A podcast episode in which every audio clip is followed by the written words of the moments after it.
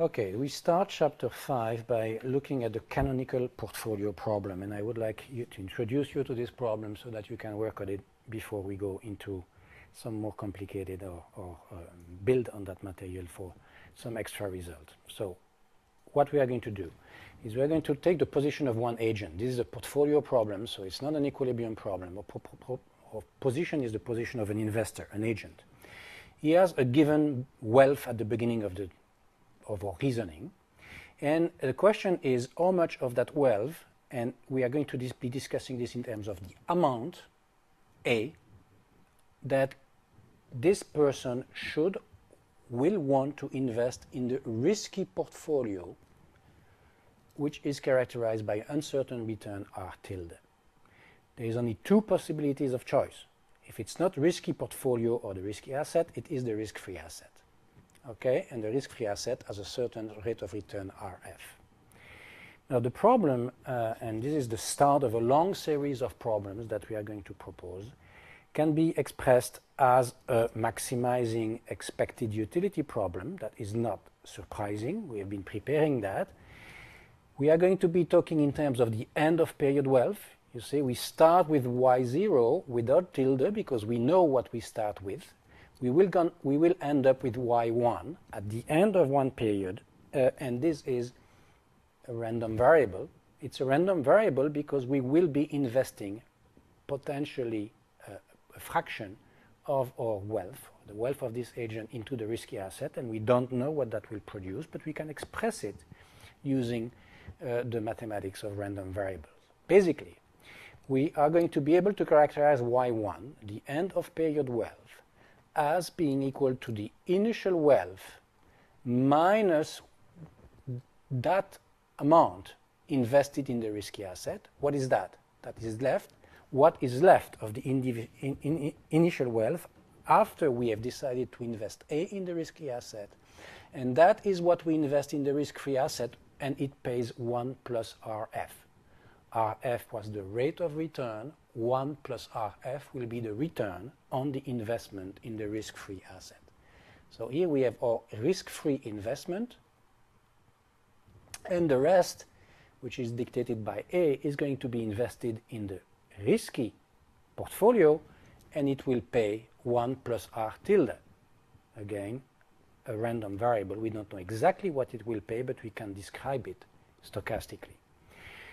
The first thing we do is we can rewrite this in the following way. We can observe that when we do this, in fact, we are guaranteed to get the risk-free rate of return, or the rate of re the return 1 plus RF over our en entire uh, initial wealth, Y0. And then we are going to put A at risk. We are going to get more provided R tilde ends up being larger than RF, or we will get something negative if the return on the risky asset or the risky portfolio is smaller than RF. So this is the way we are going to write uh, the final end of period wealth, and this is how we have rewritten it here. So our problem is a very simple problem. We must choose A, the amount A, in order to maximize the expected utility of y0 1 plus rf plus a r tilde minus rf. Okay? Now, how do we do this? We are going to take the derivative and set it equal to 0. This is what we call the first order condition. This will work provided the second order condition is satisfied, but it will be because we have a risk aversion that is a negative second derivative, and that's where the condition that we are going to spell out here is going to be explicit. So the condition is simply take the first derivative, and we take the first derivative. I go back. What will it take? Well, we are going to derive the function. So we are going to derive with respect to a, and that will give us the derivative of u, and then the derivative of the inside of u with respect to a. So it's going to be uh, delta u, delta y1, delta y1 delta a. Okay, and that's what we find in the second page. So we have the derivative of u with respect to y1, we are going to denote it u prime, and we simply repeat the definition of y1. Hmm? And then we take the derivative of y, y1 with respect to a, and you see that a only intervenes in, in the form of the product a multiplied by r tilde minus rf. So the derivative of a multiplied by r tilde minus rf is going to be r tilde minus rf, and that's our first order condition equation 2. Okay? A simple problem, but the first approach to the portfolio investment problem with the optimality condition 2 which yield this first important theorem, 5.1, which says the following. If indeed we are talking about positive marginal utility individuals and risk-averse individual, then we can say something very strong about the amount A, A hat. And the little hat, I will use it to denote the optimal investment in the risky portfolio. A hat will have this characteristic. It will have the characteristic that it will be positive if and only if, this is the same notion, if and only if the expected rate of return on the risky portfolio is larger than RF. So if expected R tilde is larger than RF, A hat is positive. and if A hat is positive, then we know that it must be the case that expected return on the risky asset is larger than RF. If the expected return on the risky portfolio is equal to RF, then uh, the amount invested in the risky portfolio will be zero. And on the opposite, if the expected return on the risky portfolio is smaller than the sure return on the risk-free asset, then we will take short position. We will short uh, the risky asset, that means we will borrow at the risk-free rate. Uh, sorry, we will sell short the risky asset and we will overinvest in the risk-free asset. Okay? Now this is a surprising result to some extent. This theorem, which is attributed to Arrow, is surprising to some extent. For instance, it tells us that even if uh, risky portfolio is extremely risky, uh, provided it pays a little more, because we don't say here how much bigger expected R should be than RF. It pays a little, a little more, then we should invest something into uh, the risky asset. There is something surprising in this, and uh, it is discussed in the text. We will come back to that. What I would like to do, I would like you to think about, about this uh, and this implication. What I would like to do in this uh, introduction is to start thinking a little bit about this result and uh, in fact prove the result because it is the along a direction that we will be using uh, on a repeated basis. Now, how do we prove this result? What I should do is rewrite the first order condition 2 into the next slide. So I'm going to rewrite what we have. We have something which is expected u y1 tilde uh, multiplied by r tilde minus rf is equal to 0. Okay? And the expectation, of course, goes over all of this. Okay? Now, uh, what we are going to do to prove this result is we are going to define WA. WA is the expected utility of Y1. Okay? Expected utility of Y1. It's not the derivative.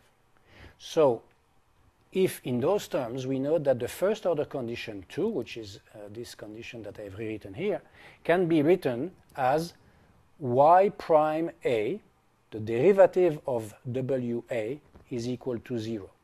Okay? So this is, it is here. So we have this condition that W prime A is equal to 0. That's the same, this is another way of writing equation 2.